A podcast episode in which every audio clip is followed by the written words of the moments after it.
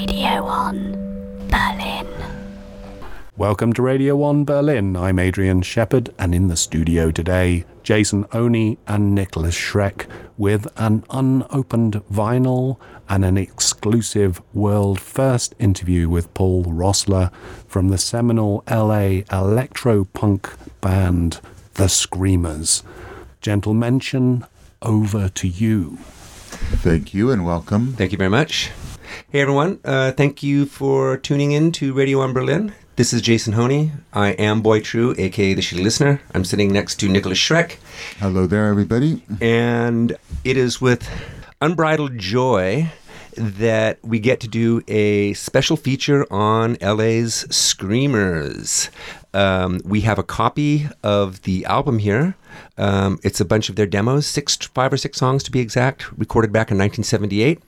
Um, finally released as a vinyl album by Superior Viaduct. Um, I don't think uh, the Screamers really require any kind of grand introduction. If you're listening to this because of Screamers, and you probably already know something about them. However, for anyone who doesn't, just so you know, the Screamers are a seminal, um, very important sort of Masque era LA punk rock band, uh, notorious for their live performances, hyper dynamic, full of energy and loud um, who back in the day, out of all of those bands, never actually released anything. An interesting concept was to actually release a video album. Um, of course, that never really took off, took off. And now, years after the fact, as I mentioned, we have this little. Uh, So hol- I'm holding in my hands the first official release from seminal Los Angeles punk band The Screamers, as the label says, recorded in 1977. 77, okay. This classic Lost EP features two keyboards, live drums, and Tomata du Plenty's frantic vocals, mastered from the original reel to reel. And um, we're going to open it. If you will do the honors. So open this thing? Okay, it has not yet been opened. Right, and I should point out that Paul Roessler, who we will be interviewing shortly, was one of several of the keyboardists for the Screamers, and I was a huge aficionado of the Screamers when they were active from 1977 to 1980. I saw many, many of their shows. Uh, I befriended Tomata du Plenty, who became somewhat of a mentor to me and uh, we will shortly after we open the Screamers album, which was a long-awaited artifact that never happened in their lifetime. It's taken some forty-something years before there was an actual Screamers album. It's open. It is now open, and we're going to read a little bit of the liner notes from it. Oh boy, look at give you an that. Look at that. Look at that. Okay. Lordy, where do we even start? Slash, are you a punk band? In parentheses, long silence. Tomata, wouldn't say so. Slash, afraid to be a punk band? Tomata, it's really a press thing. I would just say we make sounds. Slash, Volume 1, Number 2, June 1977. These songs were recorded a few months after the Los Angeles punk scene began. These five statements of intent transcend punk and project forward into the future to the analog synth wave of the late 70s and beyond to the present day, four decades later when they finally receive an official release. Sourced from the original reel to reels, they are a revelation compared to the countless copies that have been circulating by multiple generations of tape traders. Here, for the first time, is the Screamers' initial and legendary manifesto. So to begin with, uh, we will play Punish and Be Damned by the Screamers. And this was a demo recording, one of their very few professionally recorded um, attempts at capturing their sound, which they never were totally satisfied that they had. But we are going to play it right now for you. So this is Punish and Be Damned by the Screamers from 1977. Okay, so here it goes. All right, if I can see in this blinding winter sunlight. Here we go.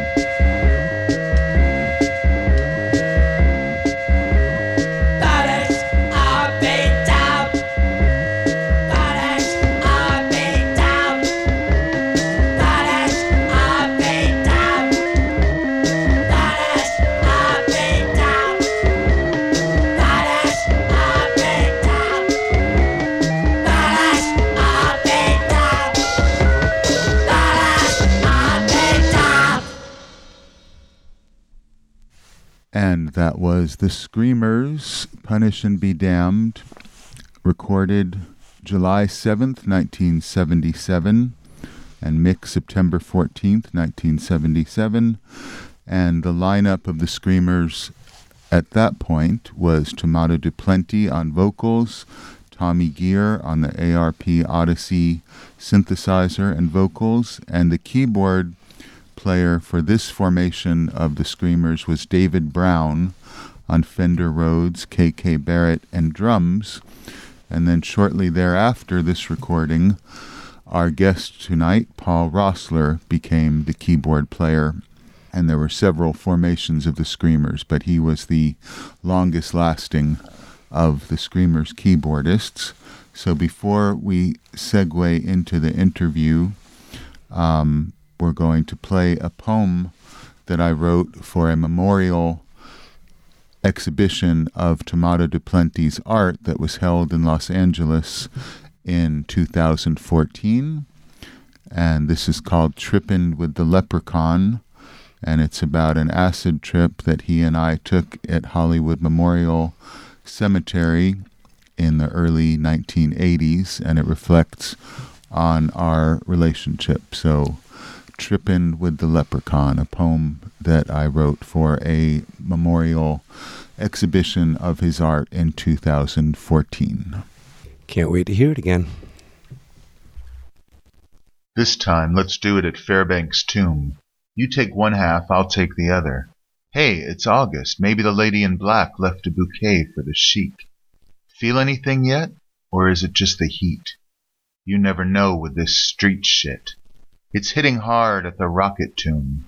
Escape the sun and the gaslight's gloom. That Artaud book we nabbed from the library's under your shirt. Add a cocktail or two to our caper. What? I can't hear you over those shrieking strippers. So you're a Coney Island baby, you say? Yeah, in the dim light I can see you as a nineteenth century escapee from the sideshow funhouse. Everything's different now. When we first met, a southern born-again peanut farmer was in office. Now a right-wing Hollywood dictator's got his finger on the bomb. Back then, the artsiest stoner girl from pottery class trudges with me through gray high school corridors. Like convicts awaiting summer parole, she shows me the contraband. Your contorted grimace on the hot off the presses slash. Get a load of this guy. It may be crude ink dots on cheap white newsprint, but my world's exploding in a riot of color. One look at your manic mug, an Egon Schiele etching, twitching in straight-jacketed electroshock, and I know that the days of the Eagles, Foghat, and Frampton are over at last. Slash says you sing for the one and only group in this galaxy to have done away with guitars and other lame gimmicks. That's what got me, before I even hear a single note. Whispers of war from Clockwork Orange London and the bankrupt Bowery. One look at you and I understand. Revolution's reached La La Land, nodding out in her quaalude slumber. Sunday after school let out, Rodney's radio voice whines, The Screamers'll be at the whiskey. Summer solstice sacrifice. I'm slashing off my long hippie hair, donning a black foul leather jacket, one of my dog's collars buckled around my neck, rushing to meet my tomboy doppelganger dream date at Licorice Pizza, where a towering cadaver called Kim tells us he's pissed off because the fucking screamers canceled their gig due to illness. Whatever bacteria made you sick that day, it wasn't half as bad as the germs I had to sit through instead. Your no-show's adding mojo to your mystique, confirmed in full when I catch your fireworks on the 4th of July. The future's finally here. Shiny with sweat, your voice is hoarse now from shouting about Ava, Dolores, and Twiggy. You make sneering Tommy Gear give me a beer and tell me with a disarming grin that you really dig the black vinyl shirt I bought at the pleasure chest. In between enthusing about Nico, Neu!, and Goblin, and setting out your dream of world domination through video intimidation, you're becoming my agony aunt, whose dear Abby advice eases my adolescent angst. In that bomb shelter under the pussycat, your face becomes a madman's mask, a new form of mutant life spawned from the coming Third World War. That tab we split in the crypt shot me a Rumpelstiltskin revelation. You've been an undercover leprechaun all along, a creature from the fairy realm on an obscure elfish mission, leaving us mortals with visions of a better world, where everybody would be made to feel important.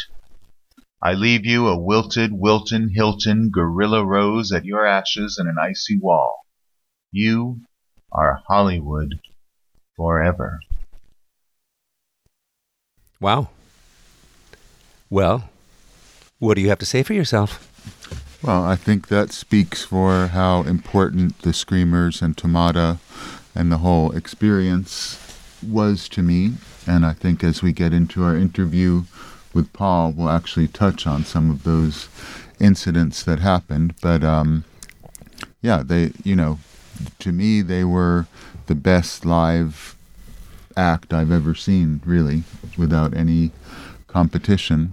And um, yeah, and I wanted to write that poem as a tribute to him when this memorial was held in Los Angeles, which actually Paul played some Screamer songs at. Got it. Yeah.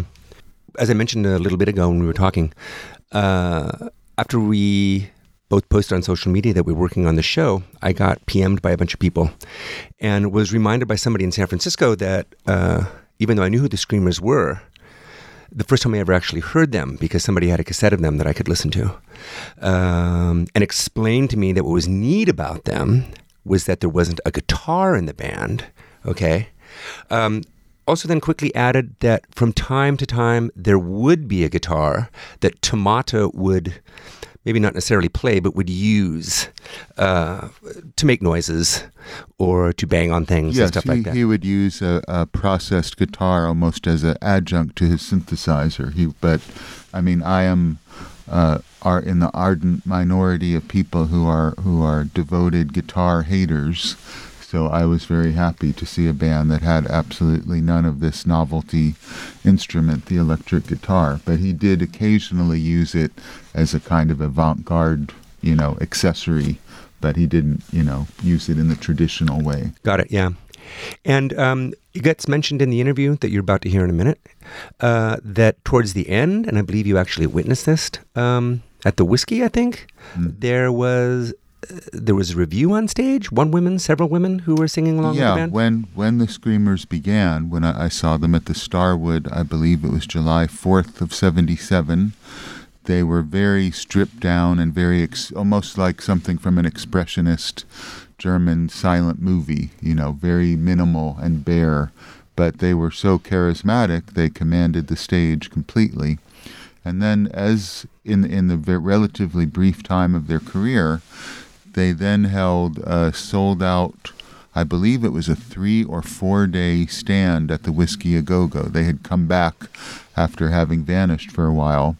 And when they came back, it was with an elaborate, almost honestly a little bit kitschy Las Vegas review type thing with a female singer and uh, they added violin and a few other classical Yeah. instruments, as I recall.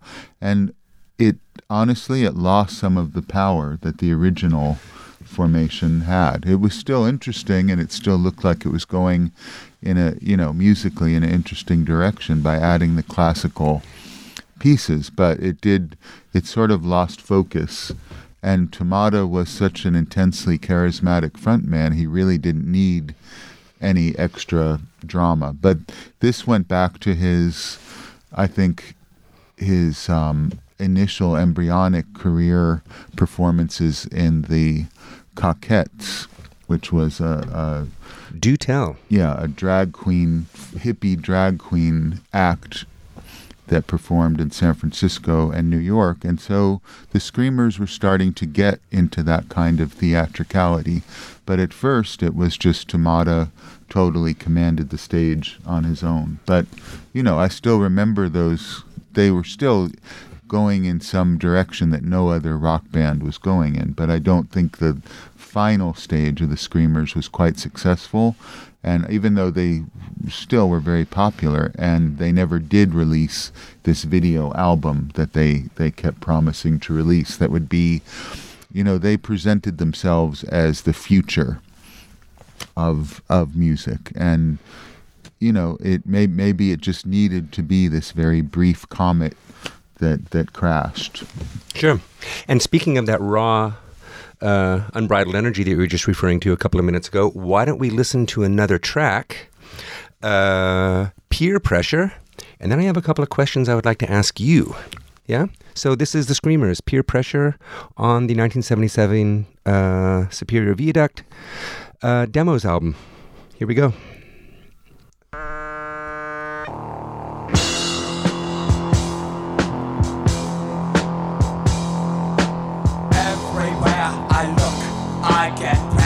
From my peers. Some of them are straight, and some of them are queers. Some of them are black, and some of them are white. Some of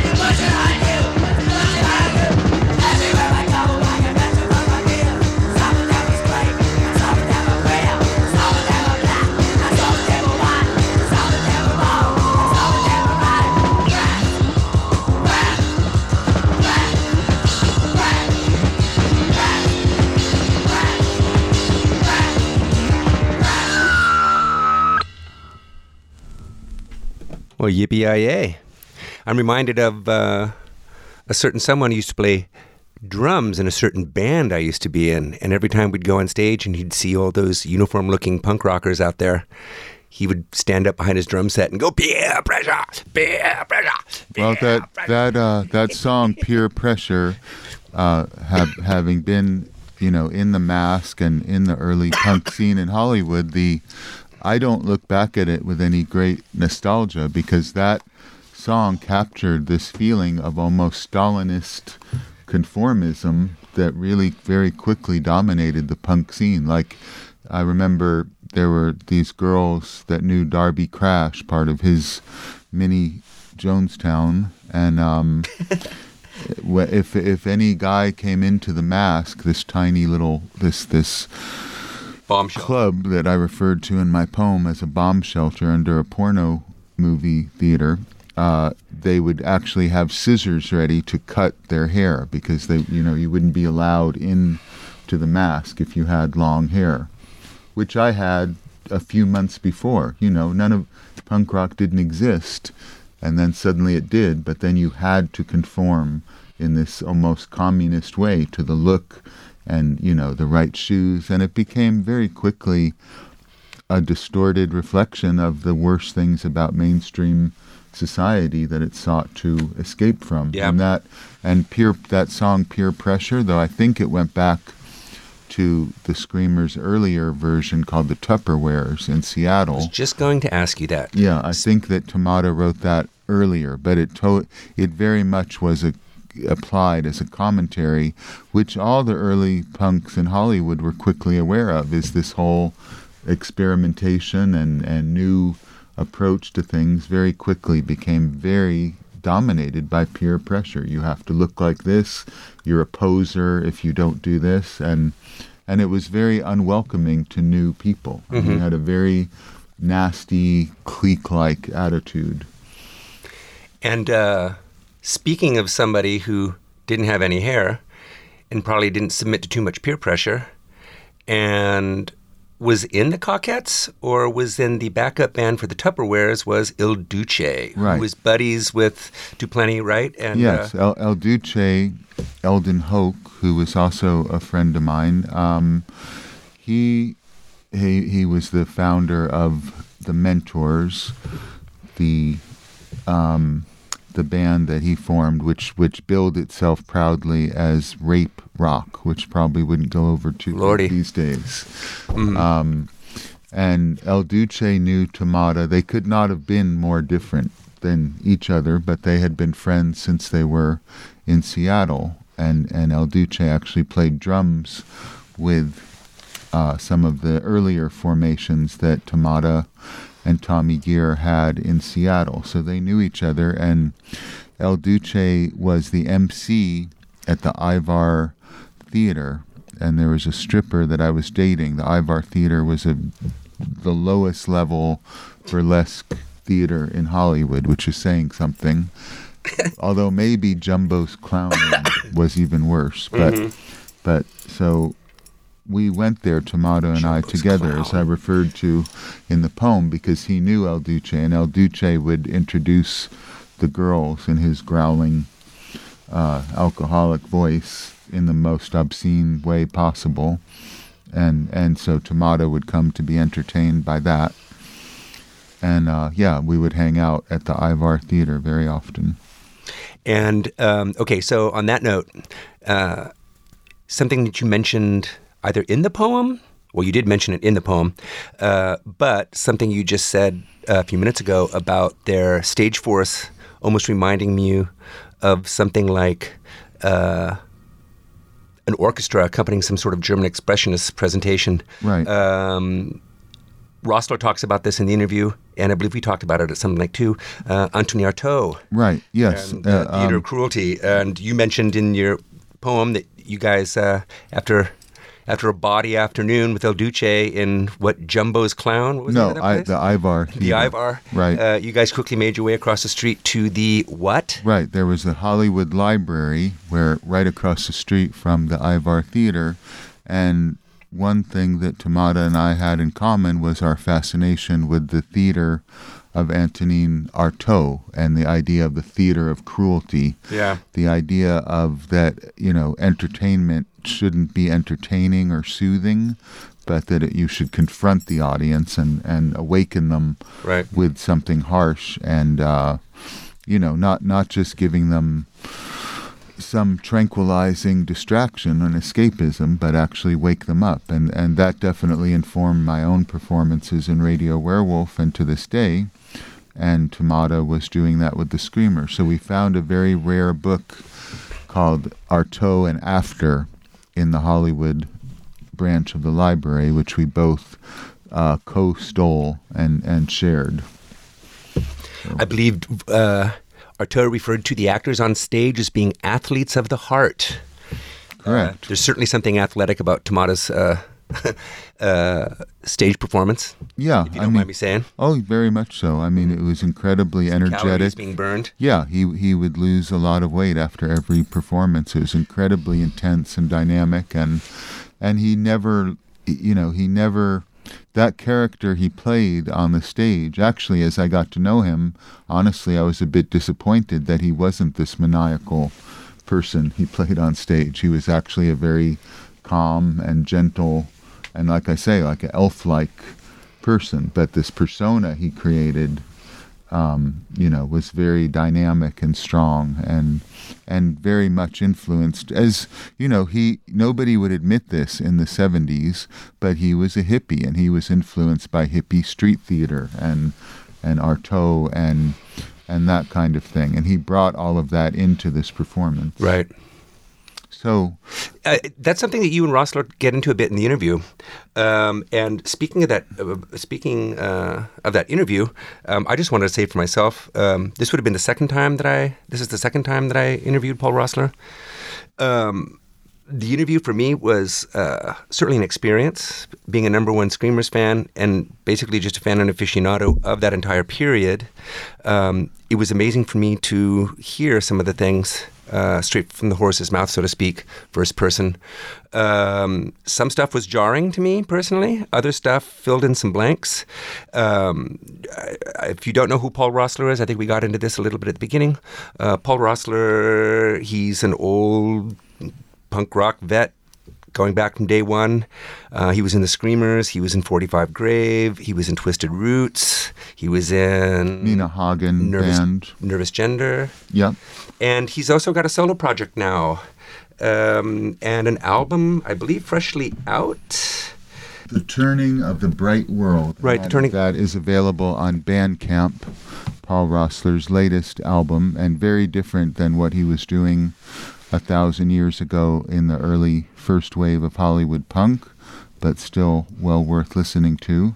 And we will play a song from that after the interview. So um, it was an honor to talk to Paul, and he, he I would say, if you're interested in the Screamers, um, this is probably the most comprehensive interview from somebody who was deeply involved with it um, that you'll hear. And we, we got into the to the obscure details of what of how the Screamers came together, how they created music, and why why their uh, dominance of the LA punk scene rose to an amazing degree and then faded just as quickly through through What happened with that movie? yeah, various self-destructive and sa- self-sabotaging actions that have afflicted so many bands. But yeah, I think Paul really, if you're interested in the Screamers, and also uh, a side issue, the Screamers were sort of inseparable from the Germs. I mean, they were the the leading. They were totally opposite in every way. Um, but Darby and Tomata were very good friends, and I I went to the same high school as Darby did a few years after, so we had that in common, among other things. So Paul also gets into his friendship with Darby Crash. Um, and you know, this was an incredibly tiny scene that was referred to in those days as the 100 because there were literally about 100 people involved with it at that time. So another interesting aspect of this interview we did with Paul is his description of his friendship with uh, Darby. He too went to uni high school, and so we all we all were part of this very strange high school, University High. So, with no further ado, I Here's think- the interview. yeah, this was pre-recorded, but this is our discussion with Paul Roessler, and It's about a week and a half ago, two weeks ago. Right, and so we, and of course, we'd like to thank Paul for giving us his time Thank you very and, much. and his insight. And uh, here we are, Paul Roessler and us discussing his career and his friendship with Darby Crash and his eventual involvement as the main keyboardist of the Screamers and beyond. Uh, hi, Paul, Adrian, and Nikolas and Jason here in Berlin. Radio On. I'd like to welcome you to, to the show. As I mentioned, we want to ask you a few questions regarding the uh, semi recent release. Um, as I'm sure some people certainly do know, uh, you have a colorful past. Uh, you were in the Screamers. Uh, you also were in 45 Grave for a bit. Also, Nervous Gender, weren't you? And if I'm not mistaken, you also played for Nina Hagen for a while? for quite a while. Quite a while. Okay. Uh, and now you are in LA. You have a recent album that came out about a year ago, year and a half ago. And you have a stu- and you have a studio with Geza X. Is that correct? Is that where you are right now? Actually, I have a recording studio with uh, with Josie Cotton called Kitten Robot, Okay. and uh, we opened up in 2011. And yeah, I'm sitting sitting in here right now. mm-hmm.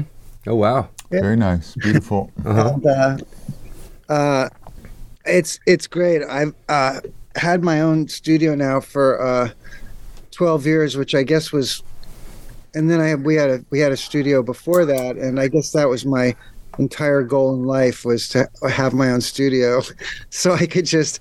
So actually, yes, I did just put out an album this year called "The Turning of the Bright World," which was um, it's out on Kitten Robot Records, and. Um, which I'm I, I'm really happy with because uh, I did. I've done many, many uh, records under difficult circumstances in, in my house and uh, going into studios really quickly. And this time, I really had a chance to settle in and make it the way I want it. So, um, so I think it's a good introduction to my own stuff. Um, uh, but yes, having this studio for the last twelve years, I've kind of, I've actually put out about uh, fifteen or sixteen of my own records. But uh, sort on. of putting out everything that I'd ever recorded, and uh, so a lot of that stuff's just up on Bandcamp, but some of it's out on all the platforms. Okay. Um, I've been, been really busy with my stuff, but also really, really busy producing a lot of other artists and playing with bands. So it's been a great. The last twelve years has been uh probably the most productive time of my life. I've been I've been reflecting on recently that uh, Excellent. Mm. Now, it's cool to uh, after after 50 years doing music to just finally starting to hit my stride. right now, when before you joined the Screamers, if we can go back to that phase of your career, uh, you wrote this very ambitious prog rock composition. Can you tell us about that a little bit?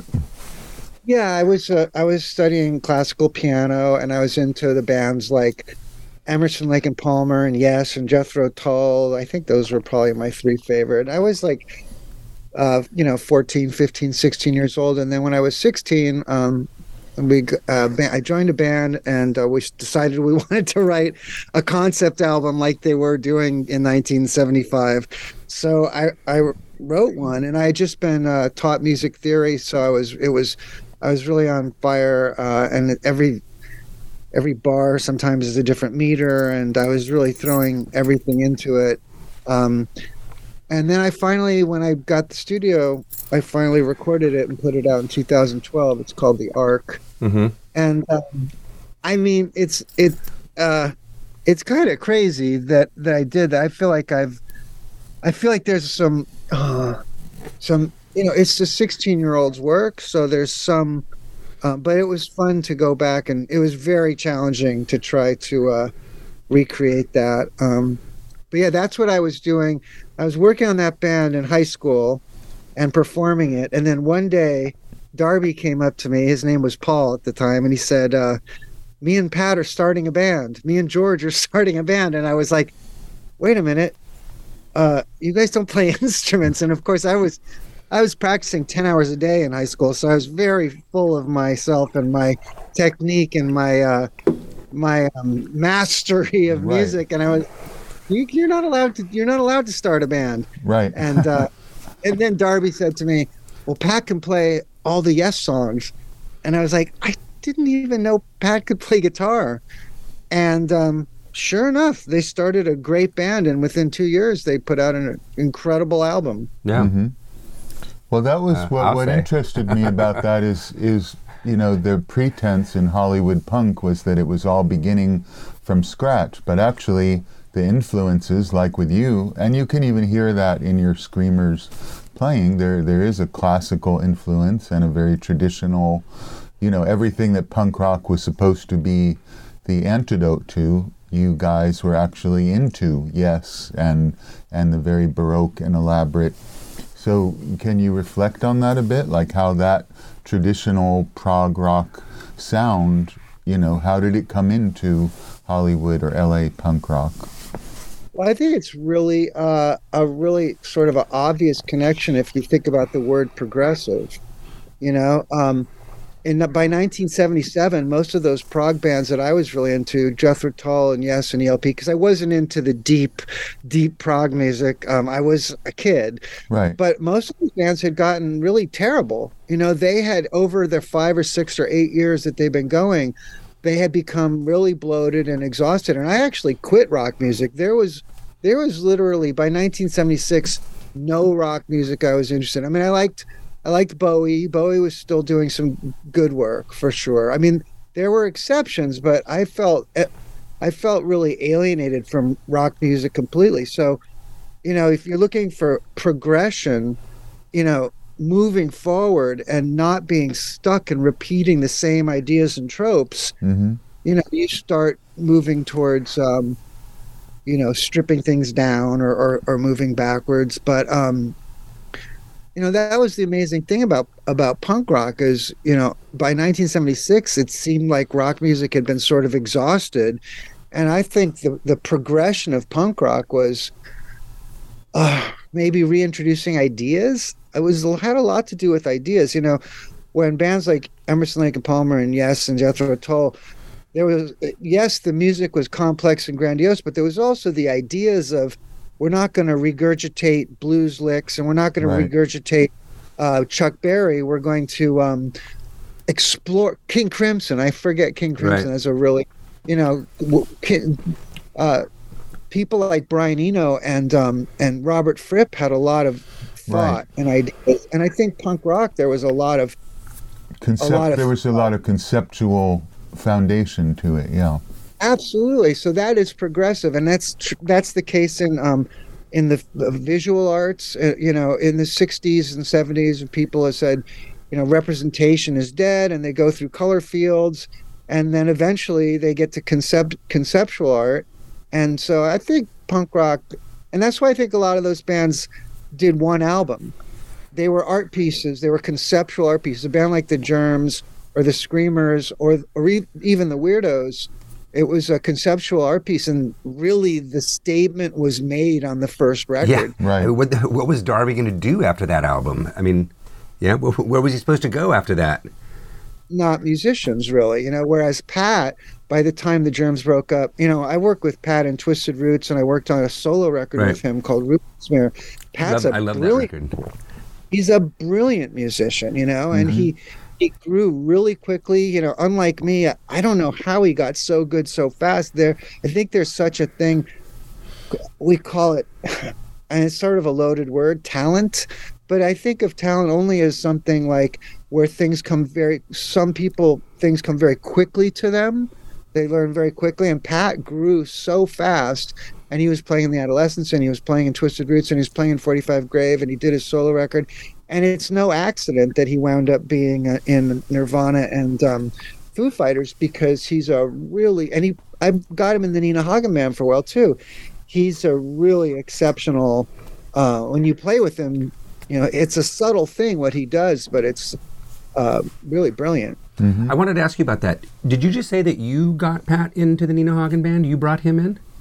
I did. Ah. Uh, we we had a. She, I was in her first American band um, after she fired um, the guys that started Spliff, and um, you know there was a lot of controversy in Germany about that. Um, and she came and she put together an American band, and then she had her baby Cosma Shiva in '83. So she took a little break, and when she came back, um, she, we put together a new band, and I had been playing with Pat, and I knew the thing about Pat is if you write a song, he'll come up with a part that's the that is the hook. You know, he'll come up with a guitar part that's the part you'll remember. He's such a, uh, but he's not a flashy like, um, you know, he doesn't. When you have a pra- band practice, most a lot of guitar players they plug in and they start going Oh, to yeah. show off like, their chops, and you're like, wow, you're good. But Pat just sits there. He plugs in and he just sits there. And I think Nina's management were really uncomfortable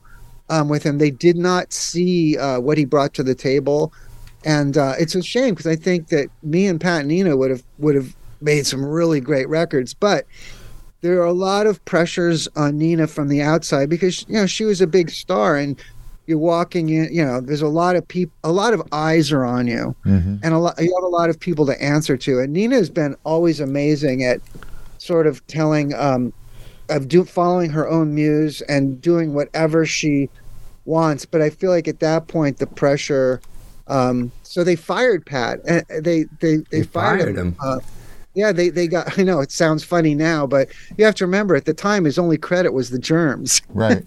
and, and her management was like, "What is this guy? This weird punk rock guy?" You know, I, they could get any. I remember we were auditioning guitarists, and Robbie Krieger came down, and the guitarists from the Beach Boys. They were getting the the best, Right. you know, LA session guys, which is what they thought was right for her. And it is true. You listen to her first two records, her music is pretty proggy. You know, it's Right. not it's not easy music by any stretch of the imagination. So, and the stuff she did with Ferdinand on Nunsex Monk Rock was also Dread Love, and those songs were are tricky. But Pat could play anything if you. But um, yeah. So uh, you know, generally Nina is the last person to ever cave into pressure, but maybe she did that time. And and when they when they fired Pat, I just I. I, I always felt strange playing with Nina because she was really a rock star and I was really coming out of this anti rock star Uh-huh. thing. And uh, for me, I always felt uncomfortable. I always felt weird being in the tour bus with bodyguards and and paparazzi. It was it was uh, it was awkward for me. And so I actually, when they fired Pat, I quit too and um, went back to work on my own music and Right. uh, I Now, had kids. right now, if we can return to after you did your your prog rock teenage masterpiece, then Yes, how, thank you. Keep Yeah. track. how did you how did you uh, how did you get involved with the Screamers? Did Yeah. they, yeah. What what was the meeting point, if you recall?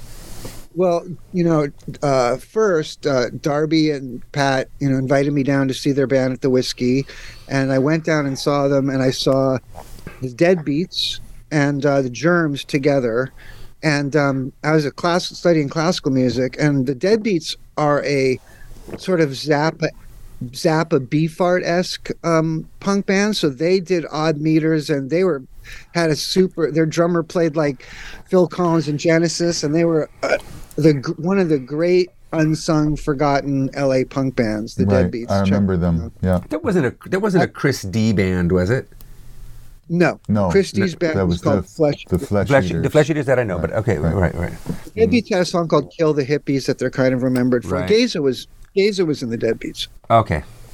So I always thought, I always when I think of the LA punk scene, I think of the Germs, the Weirdos, the Screamers, and the Deadbeats are the first four, followed quickly by X and the Dickies and some other bands. But I love, I just love them. But it really made me feel like there's a place for me in the punk rock world. And my friends and I started a punk band that I drummed for, and um, What was that band called? and the uh, Wax. Okay. We only played a few of those. And I played drums in the controllers. I was a terrible drummer, but it was punk rock, so it was kind of okay. But um, the Screamers were look. The Screamers were the really the biggest, coolest band in town, and they were looking for a keyboard player. They had um, their original keyboard player who plays on the record you guys are talking about, Dave- David, Brown. David Brown? Yeah.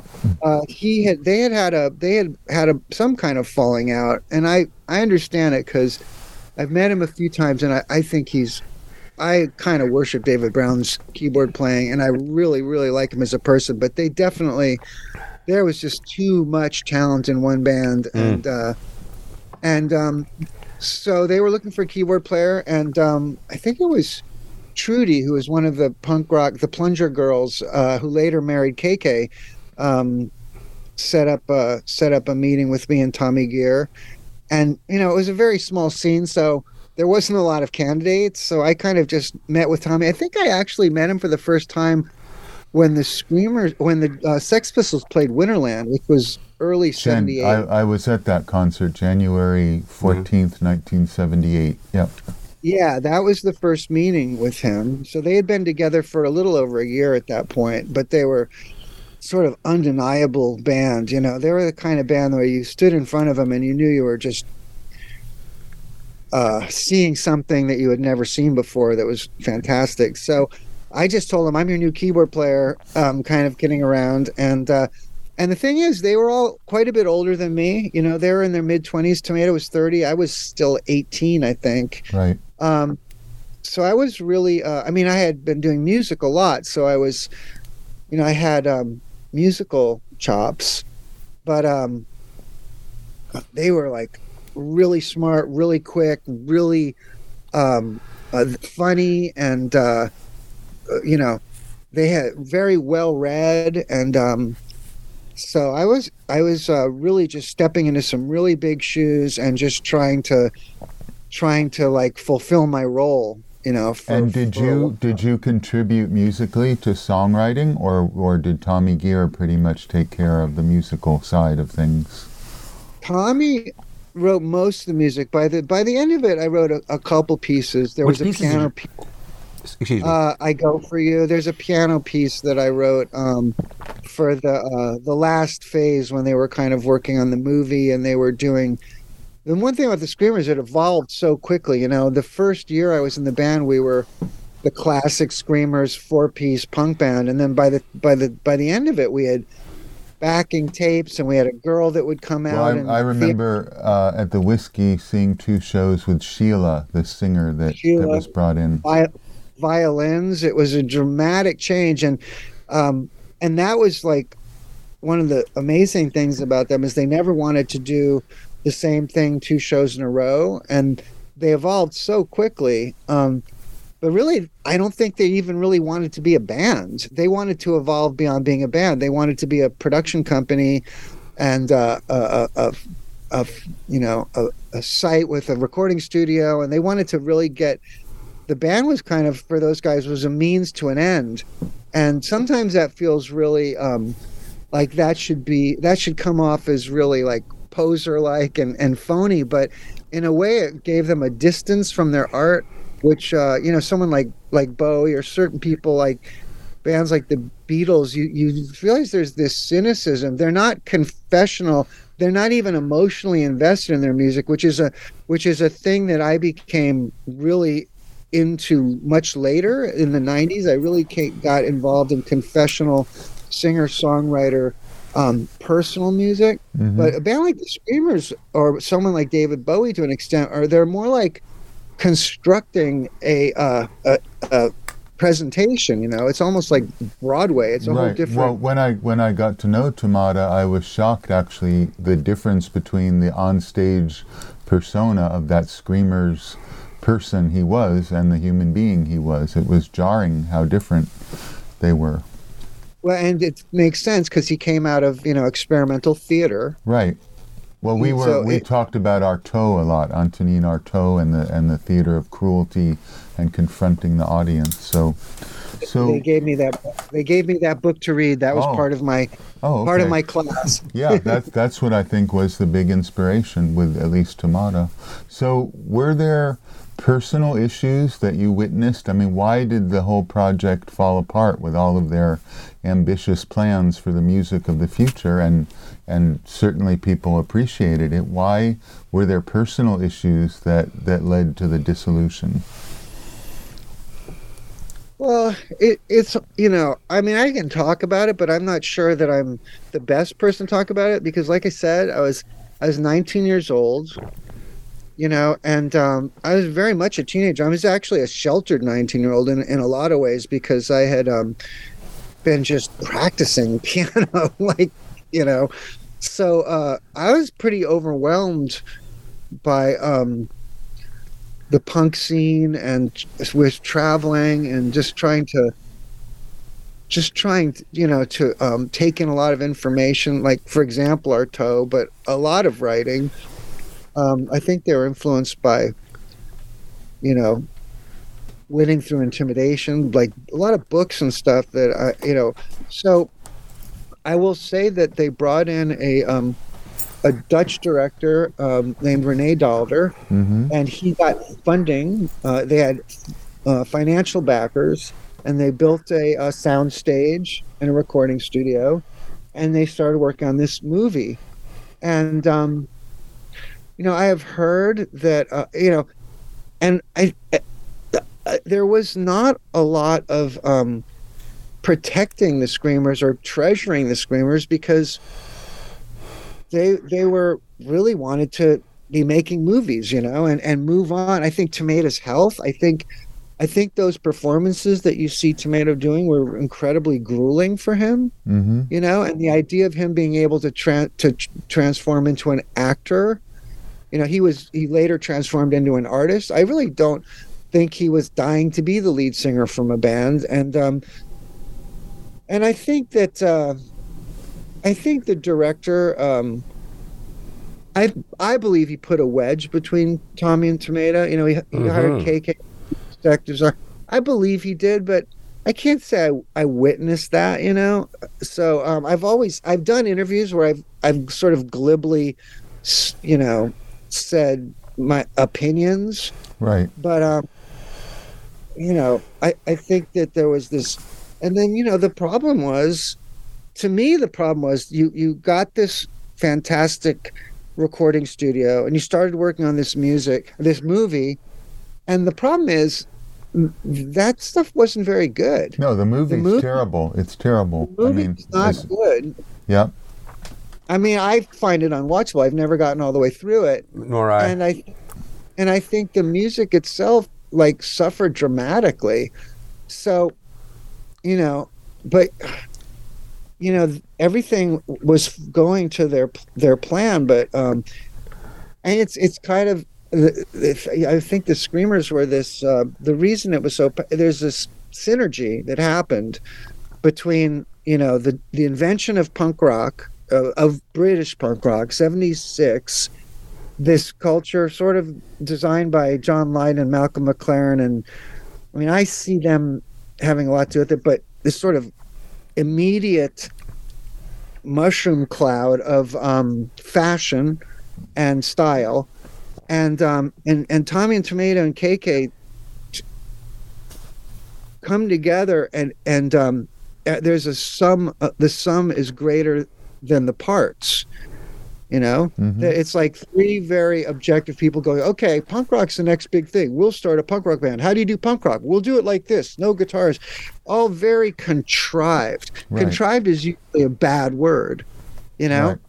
Well, in, a, Um, in but- a sort of Warholian way. I mean, Tomata had been in New York, and and he, I think, he knew very much how the Velvet Underground were put together as an art piece. So Yeah. some, yeah, something more like performance art than a band per se, which is why they were good, actually. I, ex- exactly, and and but I think that when I think Rene Daalder's influence was, I think it was less modern. You know, I mean, I saw a movie he made that was kind of a B movie. It was very very Dutch because uh, I I lived in in a, a Dutch island in the Caribbean, so I kind of was exposed to Dutch culture. And there's a there's a teenager. The Dutch just love their precocious teenagers like Kofia, Tintin, and and um, so his movie was kind of this precocious teenager movie. I remember Rene Daalder saying, "We're going to make this movie, and it's going to be about America. It's going to be we're going to we're going to make this movie about America." And I was like, "What are you, Bruce Springsteen?" Like that to me is like that to me is a terrible concept for the Screamers. You know, Right. I mean, right. Actually, the Screamers were very European, and they're very consciously so. They were not very American at all. yeah and and or even futuristic or even global you know um so uh but you know so he had this concept we're gonna we're gonna tell the story of america and i mean wow so you have this you have all this this synergy of the original ideas and now these these new ideas come in and it it just didn't work and it um toppled over it i don't know exact i think there was a a falling out between um, Renee and Tomata and Tommy at some point, but I can't say I know the details of it. And did you, were you, I mean, was there actually a real dramatic announcement? We're breaking up, or it just drifted apart and you stopped working with them? Yeah, it was kind of a the death of a thousand cuts. They they uh, I was um, it, you know, it, it sort of slowed down, and then uh, they were kind of working on the movie, but they weren't asking me to participate in it. They didn't. I remember they brought in a guy named Leo Hero, who is a k- keyboard player, and he was writing music, and I was like, I'm right here, guys, and and uh, Tommy's right there, and you know, wouldn't it? Wouldn't the respectful if you had any um, consideration for what you are, are building on from the screamers wouldn't you be asking why would you bring in you know other people? Because they didn't even ask me and i don't know why. I mean uh i think i could have i had written I'd written some music. I feel like i could have done well, it. you were you were probably the most accomplished musician technically around. and so- you know i could have really used guidance. I could have, really, but I'll tell you, you know, I was also very punk rock, headstrong, somewhat arrogant, and I didn't really like Rene very much. You know, I didn't feel valued by him. We quick, pretty quickly Mhm. had uh had had, and you know, by 1980 they were doing the Palace of Variety, and Nina Nina came and found found me in the summer of 1980, and I was off on a new on a Right. new adventure. Did uh, did you happen to know the other Screamers keyboard player, um, Jeff McGregor? Yeah. I did know him, and I thought he was I thought he was good. You know, I I didn't really see why they absolutely needed to replace him, but I for some reason he was always an interim temporary member and they were looking for someone to be permanent so Right. it might have been that he was still in high school or something like that he might have still yeah, I, school I knew him. You know, we were much younger than other people in that scene. So yeah, I just wondered if you had interaction with him too. I mean, he seemed like a not only a, a sweet guy, like smart, and he seemed like he played fine. He had his own own image. He play, tended to play sitting down and looking very like Lurch. Right. right. But um, and he had a but, band uh, he- later called Interpol, I believe, that was pretty. Good. oh, is that his band? I know he had the Snot Puppers. I didn't know. right? he That had was the one he was in at the same time as the Screamers, but then he had a kind of futuristic-ish post-punk band. So is there? Yeah. Yeah, ahead. I have a question about the Screamers' music. Um, whose idea was it to incorporate only keyboards? Only keyboards. Well, you know, like I said, I was not, I wasn't there in the founding of it. So um, I kind of stepped into this thing that was fully formed, and I get a lot of um, a lot of attention for having been in that band, but I don't, I don't deserve much credit. You know, I, I deserve the credit of being able to step in and carry my weight. Mm-hmm. But the conceptualization was fully formed. So, um, you know, I guess, you know, they had KK and Tommy and David Brown. Maybe there just wasn't a guitar player around. You Right. know? they, they, Okay. they have guys. So I can't, I can't answer. Okay. Another another question I had is uh, when I knew Tomata, he was rather secretive about his past as a hippie and a drag queen and all of that, and I only learned that like in the early '80s when I got to know him more in the po- a little bit, little by bit. But did you find that too? Like he sort of concealed he was an out and out Haight Ashbury hippie and drag queen and all of that. Yeah, well, the, the Screamers were really secretive about everything. Right, that You know, was my they, uh, impression. and which was so you know i always say that the most i think that the most important thing about punk rock today a punk rock musician still making music like i am at my age is authenticity and the screamers no authenticity whatsoever Right. so it just tells you there's an exception to every rule no authenticity um and Tomata was he wouldn't he didn't want anyone to know his age he didn't want anyone to know his real name Yeah, I never um, knew those things at the time at all. Well, we, you know, I punk rock. It was really interesting because you, you start a new movement like that, and then people go, "Okay, we started this big new movement, and we love it. It's exploding." But what exactly are are our um, aesthetics? What are our aesthetics? And Right. I remember um, Kickboy Face from Slash magazine was sort of a uh, philosopher, Claude Bessy, and I think uh, John Lydon's interviews and people like Joe Strummer were were their interviews. We are all reading them and trying to. And I think Malcolm was pulling some, you know, bringing situationalism and stuff like that.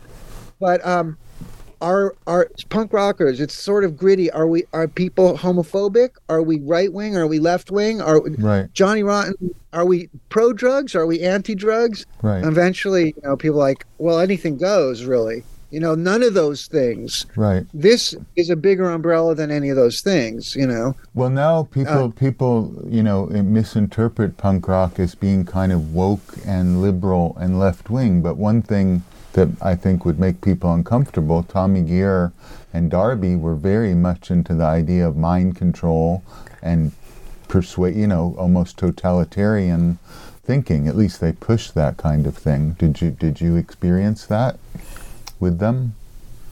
Well, I think Tommy's coming from a, an advertising perspective, and advertising is mind control. Uh, advertising, you you want to make people do something they don't necessarily need or want to do. Right. You know, everybody, if you didn't need to mind control in advertising, everybody would just buy what they needed and you wouldn't have to advertise. The idea is to get those people that don't need things to buy them. Right. So, so Tommy was coming from those. Darby was, to me, the most apolitical person I've ever known. His only interest in fascism was the idea that he wanted people to worship him. That's You know, that, that seemed like a common thread with Tommy, and in different ways, like they wanted to create a movement of some kind. Well, uh, Darby um, was in high school. He was much more interested, I think, in being an L. Ron Hubbard type. Right. He wanted to. He was more interested in. So I think it was more this, you know, bandy about words like uh, narcissism, narcissism, and I mean, I, I I saw one of my teachers last year, and I asked him. Uh, they he's they're doing a documentary on him. His name is Caldwell Williams. He was one of the founders of the Yeah, special yeah, yeah, yeah. Read about him in And, the Germans uh, book. Oh, he's doing a documentary, and I saw met him, and he's in his 80s. He's he's just a wonderful, kind man. He's had this incredible, incredible life. And uh, after they interviewed me about him, I couldn't resist. We're done interviewing, and I said, "Do you remember Paul Beahm?" And he goes, "Oh, sure." And we had a whole conversation about him. and you know, I the, my greatest memory of him is that he was, as far as pure intelligence, probably the most intelligent person I ever met. You know. Um, at least that was my impression. And when I asked Caldwell, what um, wh- what can you say about him? Caldwell said, "Well, he was a very very sick kid," and it really, it really reminded me, you know, and clearly he was because you know he didn't survive his twenty second year, Mm-hmm. so um, or his twenty third year, so um. You know, I, I get real. I've always gotten really hung up on what he accomplished and how amazing he was to be around. But um, uh, so anyway, I, I'm I'm digressing about Darby and and Chiton Damone and I are working on a a classical symphony right now, a goth a goth opera, believe it or not, and we're really you know uh, it's a lot about a lot of references to Rozz and Darby and and there's a piece in the middle of it. It's about a half hour long. In the middle of it, there's a piece called Funeral. We put the piece called Funeral in the middle of the opera because the, what it's really about is surviving you know and and what what those people missed through their suicide and um how do you get through the things that Darby and Rozz and some people didn't get through? You know what are the what are the what are the um tools and the so um so I don't think there's a I back to the politics of punk rock um I think that punk rock is uh, um it's a generational paradigm shift. It's not a political movement, and you have you have right wing punkers and you had left left wing punk workers, and you always did.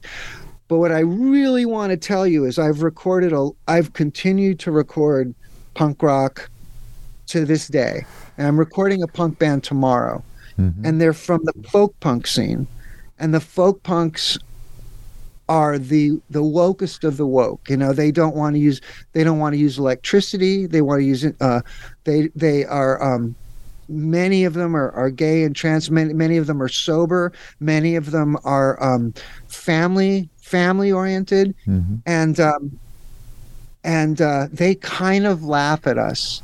They they give us credit for having done this shift, but they are so they have um, they have progressed you know they they look they look at our hideous warp tours and you know and wonderful as we were they have taken it um you know there's a there's an exploration in punk rock of morality part of part of punk rock has always been very moralistic Mm-hmm. and um and i only will tell you that uh that i believe that the the youth has taken it far further and have, have the progressive we started with the word progressive i think that the young kids who are punks who are doing this uh, very very woke version of it are have just continued to to progress to progress it you know?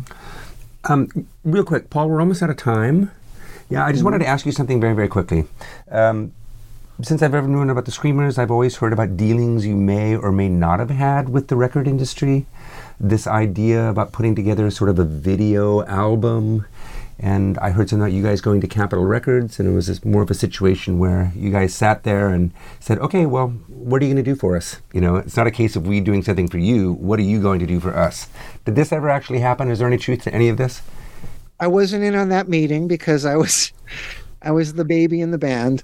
But we can go back to 1979. There's no MTV, and um, I know that the big the big fear with the screamers or the big consideration was that um, the sound and particularly Tomata's voice would never translate to radio. And radio was the it, it- at that time radio really had a stranglehold. It was like if you can't be on the radio you can you can never that was how the business worked. The Uh-huh. music business worked was you get on the radio and then you tour. And that was the only option and um and i think they had a point i remember when we first played new york the other band that hit new york right at the same time and both of us like just killed it um, Who was that? was the b-52s Oh yeah. hmm so the B 52s and the Screamers hit New York, and both of us, New York was just going crazy for both of us. Now, the B 52s kind of translated to, to radio, Yeah. you know? And it's funny to put those two bands maybe in the same category, but you could see the contrast.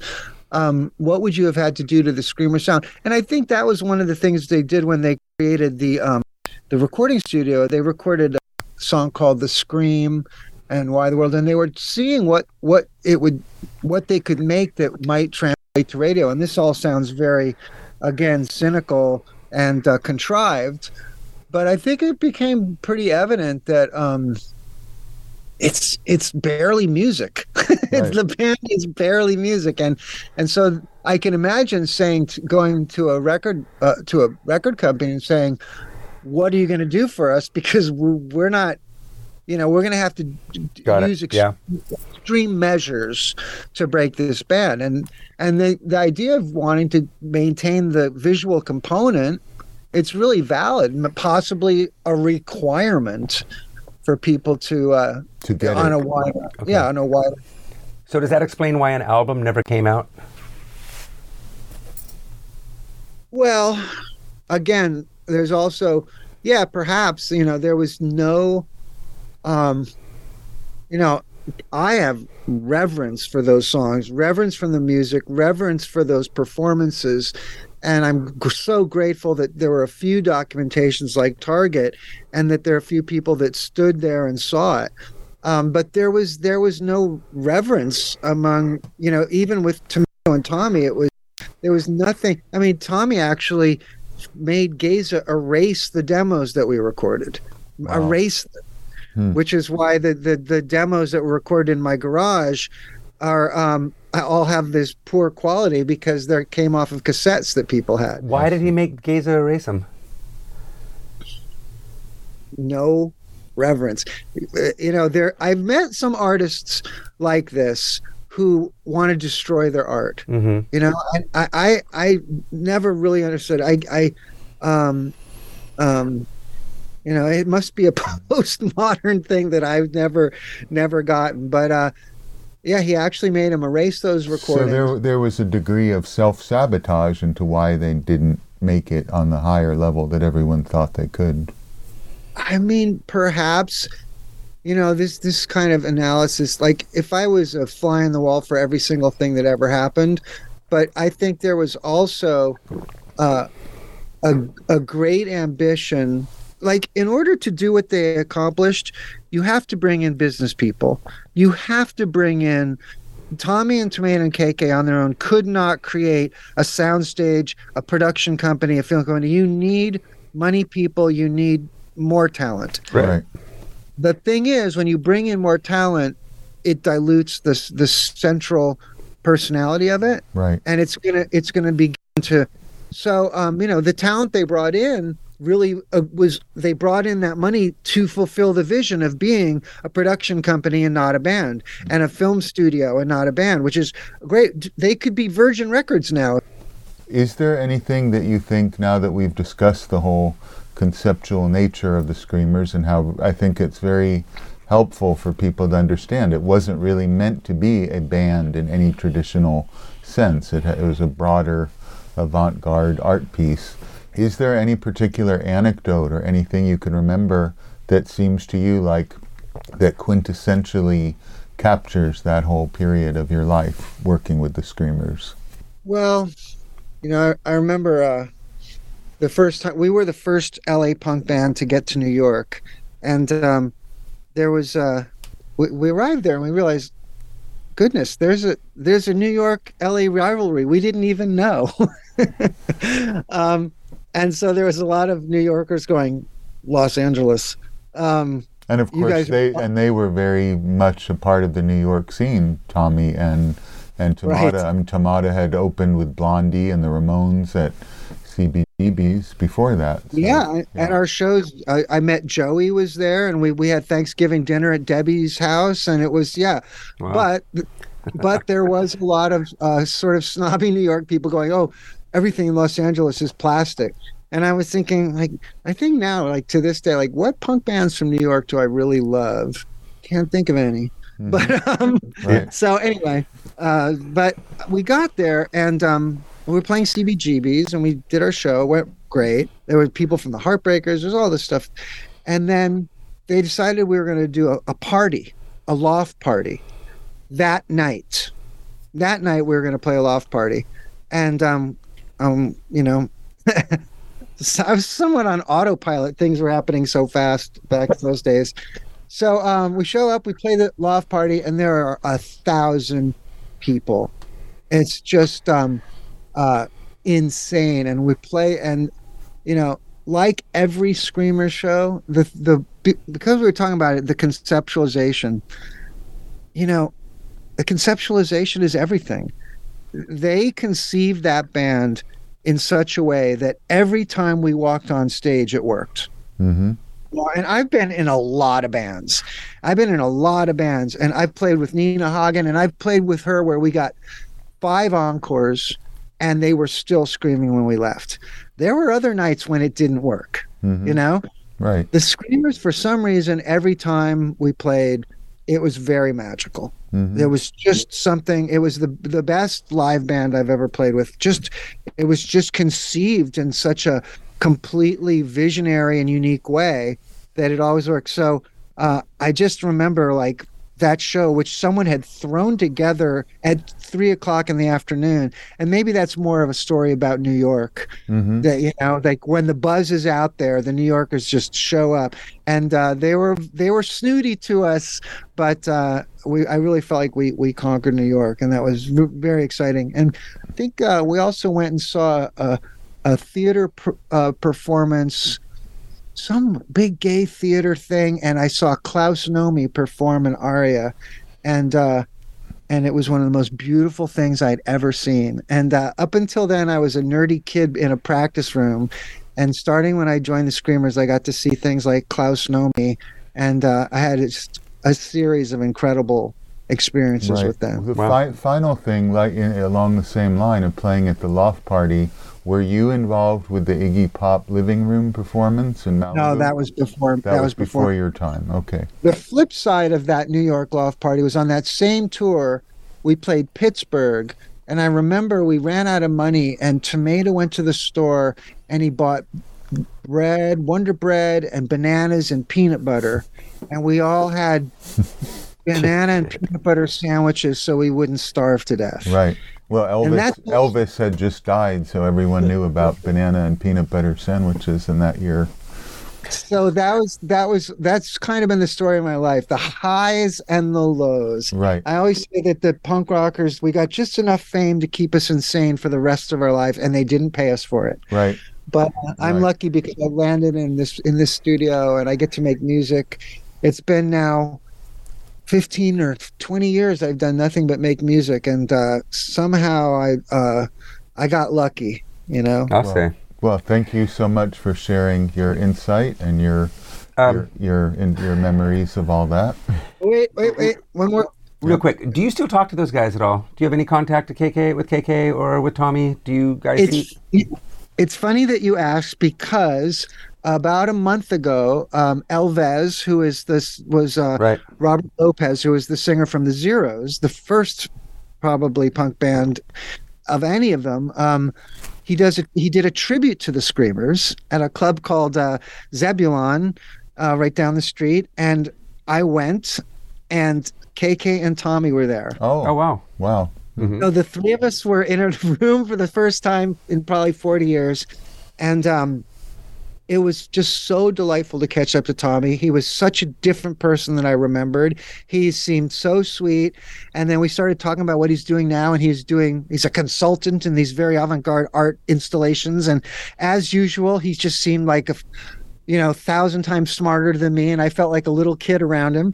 And um, and then KK uh, just had his seven, 70th birthday party, and he threw a party.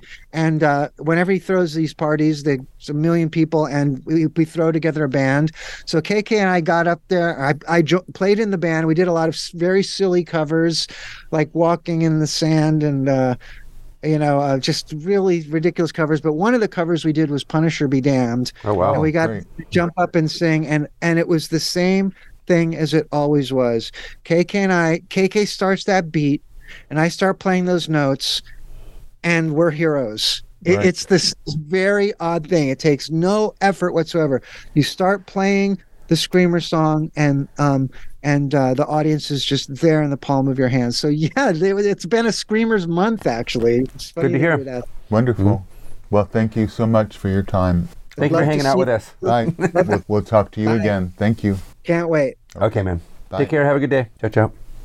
All right, there you go. That was our interview with Paul Roessler. Uh, and as we mentioned before the interview, we wanted to play for you a song of his. It is called Maker, and this song is uh, uh, from taken from the album The Turning of the Bright World. It is available on Bandcamp. This is Paul Roessler and Maker.